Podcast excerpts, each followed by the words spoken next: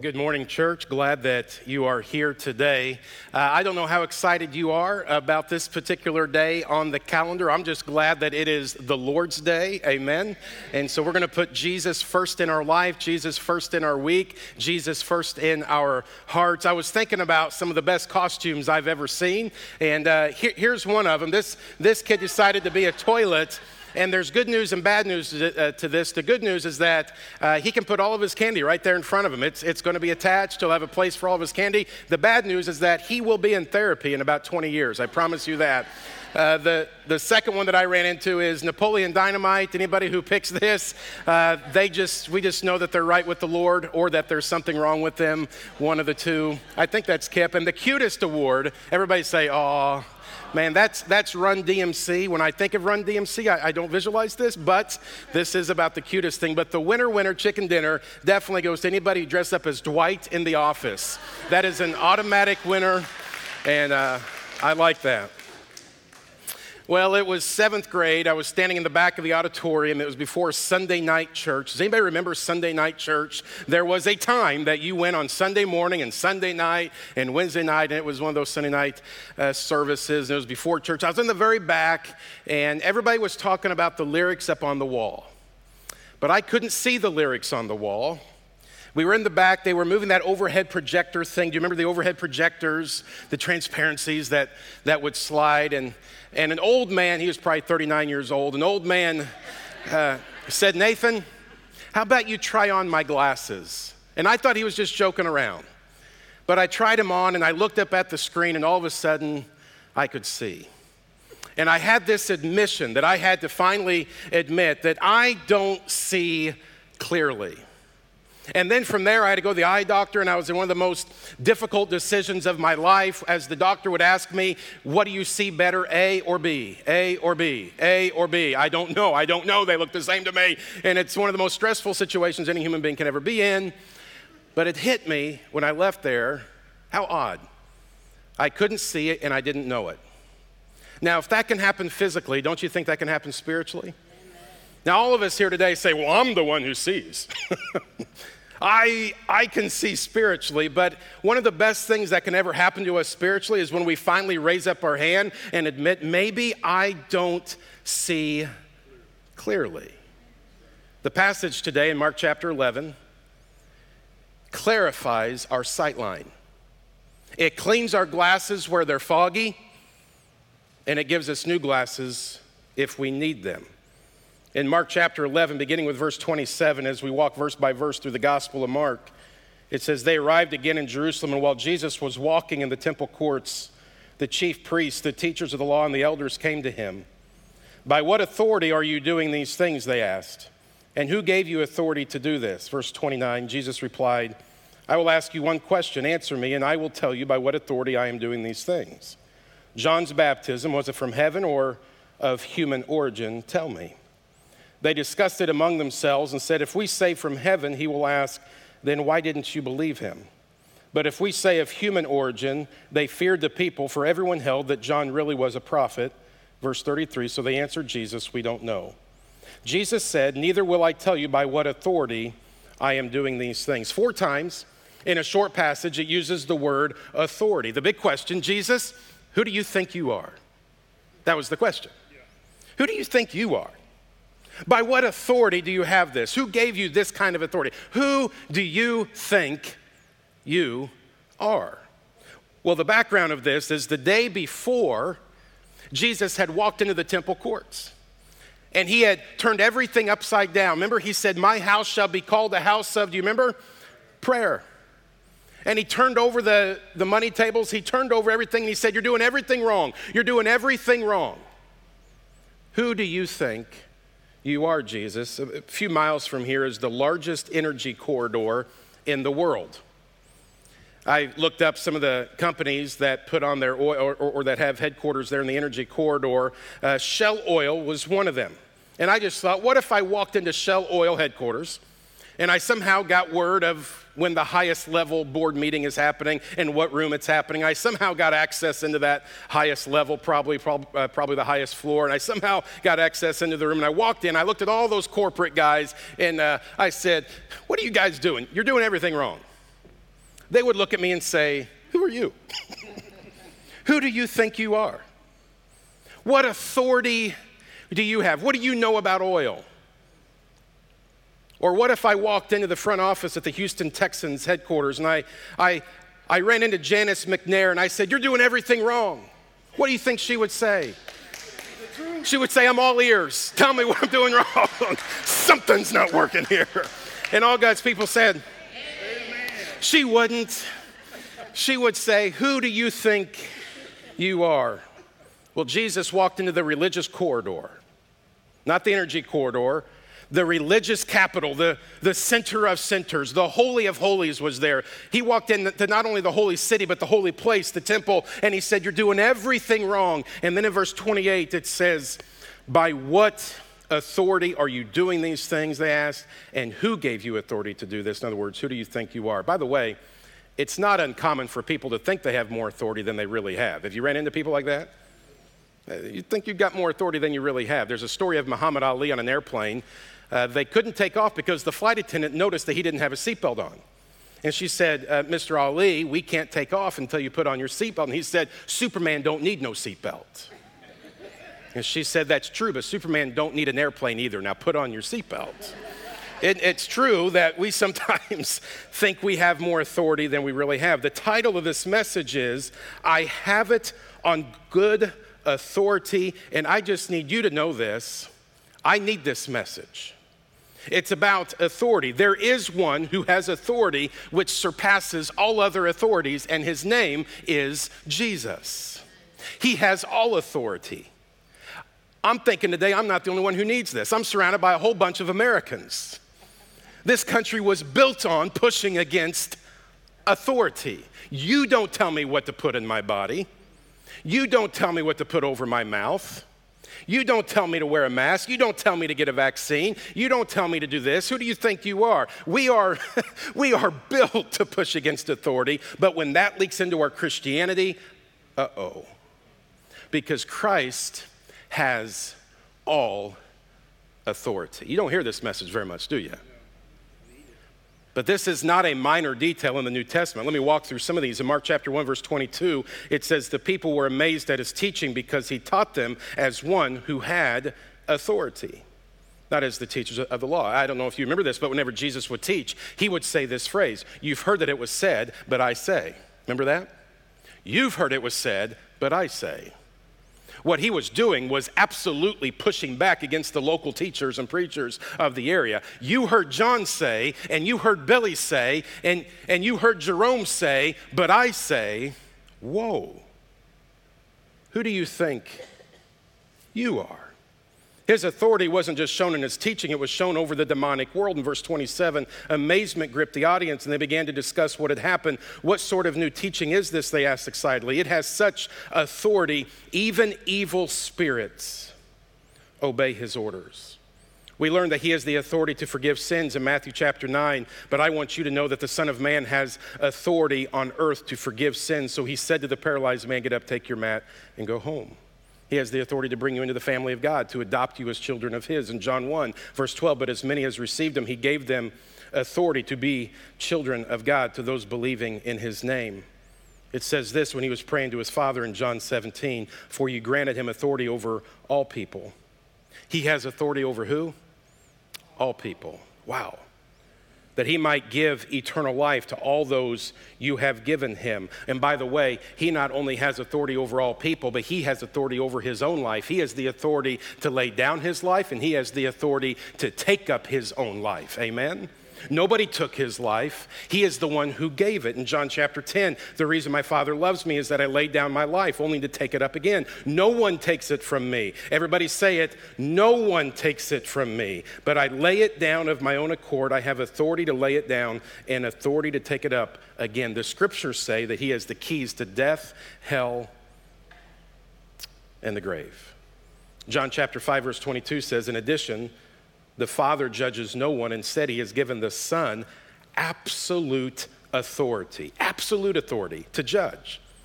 Absolute authority, unparalleled, unquestioned, absolute authority. We have a picture that God is the judge. At least I have that picture that God's the mean one and Jesus is the one with compassion. Actually, God gave Jesus the authority to judge. We will all stand at the judgment seat of Christ. He's the one who judges. Matthew 28, verse 18 Then Jesus came to them and said, All authority in heaven and on earth has been given to me. We could spend the rest of our time here this morning just going verse by verse through the New Testament, talking about the authority of Christ. There'd be nothing wrong with that. That would be a healthy Sunday morning for all of us. But I want to point out one more big one Ephesians chapter 1. This one just takes my breath away, beginning with verse 20. He exerted when he raised Christ from the dead and seated him at the right hand in his, heaven, in his heavenly realms. Now, watch this far above all rule and authority. He's even far above authority power, dominion, every name that is invoked, not only in the present age, but also in the one to come. And God placed all things under his feet. Did you hear what we just read? He has authority over all people. He has authority over death. He has authority over his own life. He has absolute authority. He has unparalleled authority. He has all authority. He is far above all authority. He has authority over every power, dominion, and every name. So we can argue about a lot of things and we can question a lot of things. We can question global warming. That's fine. You can question political ideologies. That's fine. You can question corporate directives. That's fine. But we cannot question the authority of Jesus Christ. He has all authority. And then it culminates in the book of Revelation, chapter 11. Then the seventh angel blew his trumpet and there were loud voices in heaven saying, The kingdom of the world has become the kingdom of our Lord and of his Christ, and he shall reign forever and ever. Man, we speak of, of Christ as friend and Savior and companion, but he is ruler, and he has all authority. By the way, that's why the religious leaders hated him. It's why the religious leaders hated him because he had all authority. Did you know this? this I never heard anybody talk about this. Did you realize that Jesus never once asked the religious leaders for permission to do anything? That's what you're supposed to do back then. You're supposed to ask the rabbis, the religious leaders for. He never asked permission one single time. He just did it. And it drove him up the wall. That's why the religious leaders hated Jesus. And when Jesus faced his death, He'd already been flogged. He's standing before Pilate. Do you remember Pilate asked him a question and Jesus didn't answer the question? Do you remember what is said in John 19, verse 10? Pilate said to him, You won't speak to me? Yo, dude, I'm Pilate. Do you know who I am? Do you not know that I have authority to release you and authority to. Do you know who you're talking to, Jesus? Imagine that. There's Pilate bragging about his authority in front of God in the flesh. Mercy. and Jesus answered him in verse 11, dude. Okay, that's not in the translation, really, but there had to be an eyebrow raised. It was a bloody eyebrow. Jesus answered him, You would have no authority over me at all unless it had been given you from above. And there was a moment, just FYI, I would have liked to have seen this moment. There was a moment when Pilate, uh, when Pilate left this earth and he stood before the judgment seat of Christ and he went, Oops. You have absolute authority. Now, I want us to see a critical factor in this passage before we move to chapter 12. In verse 28 of chapter 11, it says, By what authority are you doing these things? They asked, Who gave you authority to do this? And what they're really asking is, What training do you have? What college did you go to? What seminary? Tell me the degrees. Tell me the letters behind your name. Who gave you this authority? Verse 29, Jesus, Jesus replied, I will ask you one question, answer me. I will tell you by what authority I am doing these things. John uh, John's baptism, was it from heaven or from human origin? Tell me. And it appears that Jesus is dodging the question. He's not, because in those days, one of the ways that they would answer a question was they would give you a question back. And when you answered the question back, that would answer your question. So he wasn't being rude, he wasn't being mean. That was Jesus' way of answering that question. But in verse 31, it says, They discussed it among themselves and said, If we say from heaven, he will ask, then why didn't you believe him? But if we say of human origin, and they realized Jesus just trapped us. By the way, don't challenge Jesus in a question and answer. Jesus will win every time. In verse 33, so they answered Jesus, We don't know. Finally, the best thing they ever said. We don't know. Jesus said, Neither will I tell you by what authority I am doing these things. And Jesus doesn't answer their question. Jesus doesn't answer their question. Jesus doesn't answer their question. Jesus doesn't answer their question. I simply want to point out this. It's a scary thing to get to the point where you've sufficiently heard the gospel. You've been around Jesus, you've heard the teachings of Jesus, you've seen the power of Jesus, you know about salvation through Jesus, and Jesus has nothing left to say to you but words of judgment. He doesn't even answer.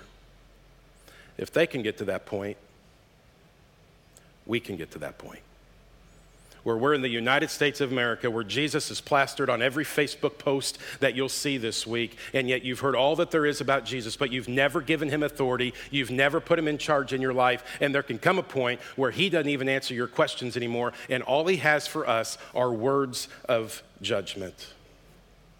And then in chapter 12, he gives an illustration of what's going to happen to them.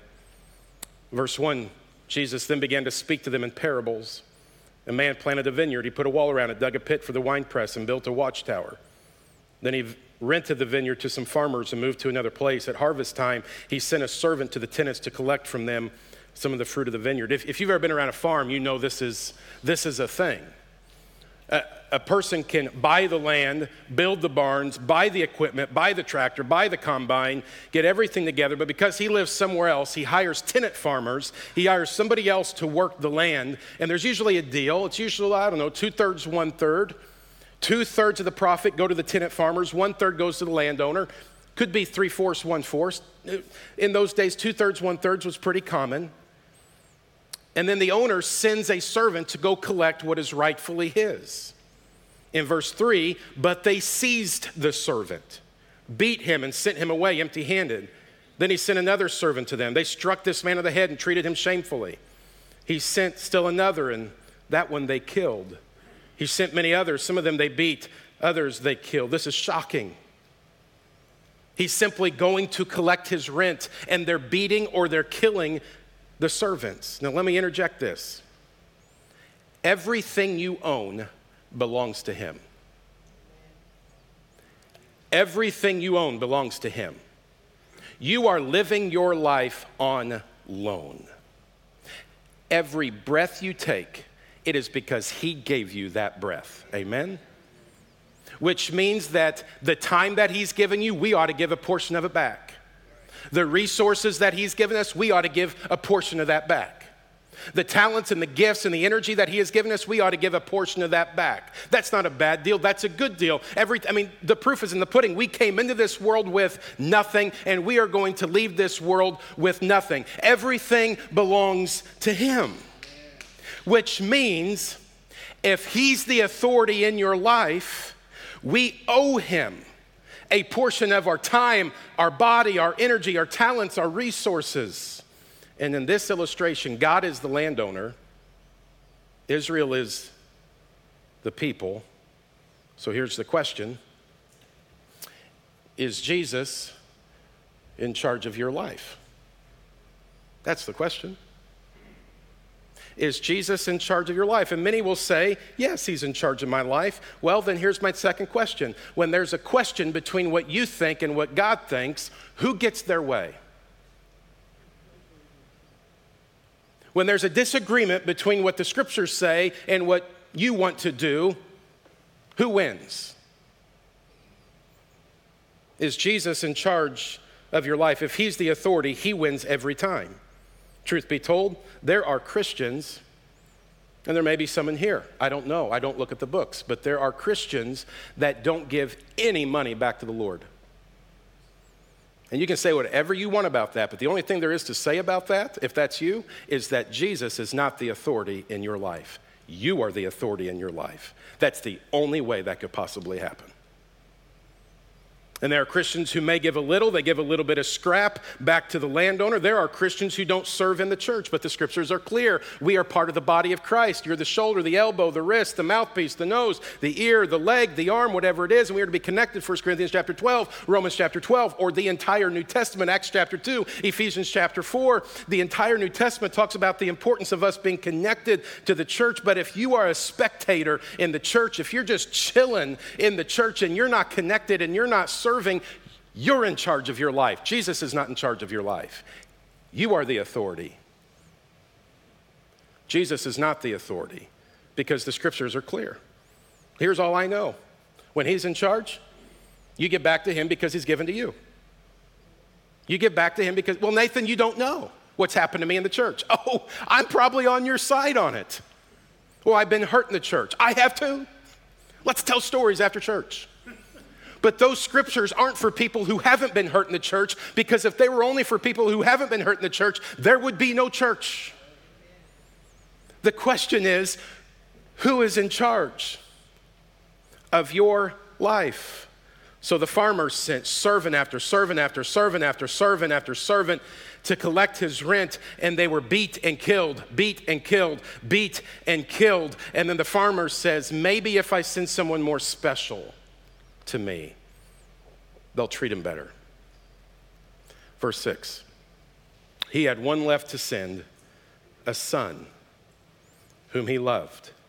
He sent him last of all, saying, Oh, they'll surely respect my son.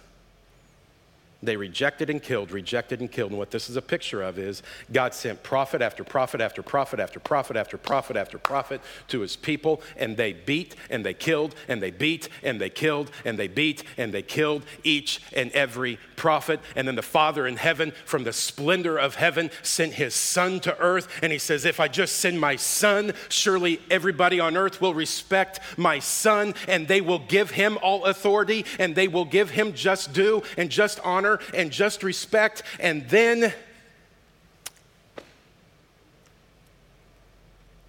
then they killed his son.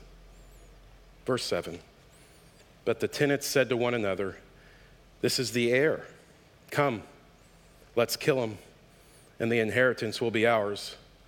So they took him and killed him, and they threw him out of the vineyard. They murdered him in cold blood. They murdered him in cold blood. And we murdered him in cold blood.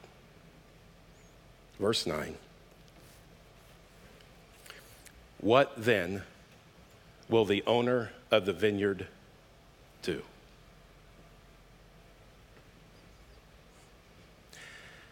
And all the listeners are hanging on every word because they know this. They're like, oh my goodness, are you kidding me? You treat the landowner's son like that, I'll tell you what he's gonna do. He's gonna give him the death penalty. He's going to give them what they deserve capital punishment. And then he's going to go find some tenants who will respect him, and some tenants who will honor him, and some tenants who will actually respect the rent that the landowner has given. Verse 9 He will come and kill those tenants and give the vineyard to others. They were foolish enough to think if we kill the son, then we get to own the farmland. And as the religious leaders are hearing this parable, they go, uh oh. And it's at this moment they realize he's talking about us. He's talking about Israel. He's talking about religious leaders. Verse 10 and 11. Haven't you read this passage of scripture? We sang it earlier. The stone the builders rejected has become the church cornerstone. It's what lays the foundation of a building. The Lord has done this, and it is marvelous in our eyes. And it's at this moment that they realize they have rejected the Messiah. This is what Peter says in Acts chapter 4 Jesus is the stone you builders rejected, which has become the cornerstone. Salvation, church, venture. Salvation is found in no one else. For there is no other name under heaven given to mankind by which we must be saved. If you end up in heaven, If I end up in heaven, it will not be because of my morality. It will not be because of my good record. It will not be because of my sermons. It will not be because of my studying. It will not be because of Buddha. It will not be because of Mohammed. It will not be because of Confucius. If I end up in heaven, it will be because of one man, and his name is Jesus. And he has all authority. And so, how does it end? Amazingly, in verse 12, you would think it would end then the chief priest went down on their knees and repented. Not so. Then the chief priests, the teachers of the law, and the elders looked for a way to arrest him because they knew he had spoken the parable against them. But they were afraid of the crowd, so they left him and went away. And when they were presented with the gospel, when they were presented with the good news of Jesus Christ, they were cut to the heart the Holy Spirit convicted them, and they had two choices, just like we have two choices today. They had two choices. They could reject or they could repent, the gospel, uh, repent of the gospel. They could reject God or they could repent. They could reject his authority or they could give him all authority. Instead, they plotted to murder Jesus rather than submit. And we think, how could they do that? How could you do that? Oh, it happens all the time. It'll happen all over greater Houston this morning. And I pray that this would not happen, but it could happen in this room where the gospel of Jesus has been presented, and you have two options. I have two options to reject or repent. And so here's the question for the morning Does Jesus have authority in your life? Let me put it a different way Does Jesus have veto power in your life? Does Jesus have veto power where he gets to reverse what you think is right? Where you decide, you know what, Sunday morning, I think these things are important. Does Jesus have veto power? And say, actually, this is more important? Does Jesus have veto power in your life? Now, it says it in your salvation moment.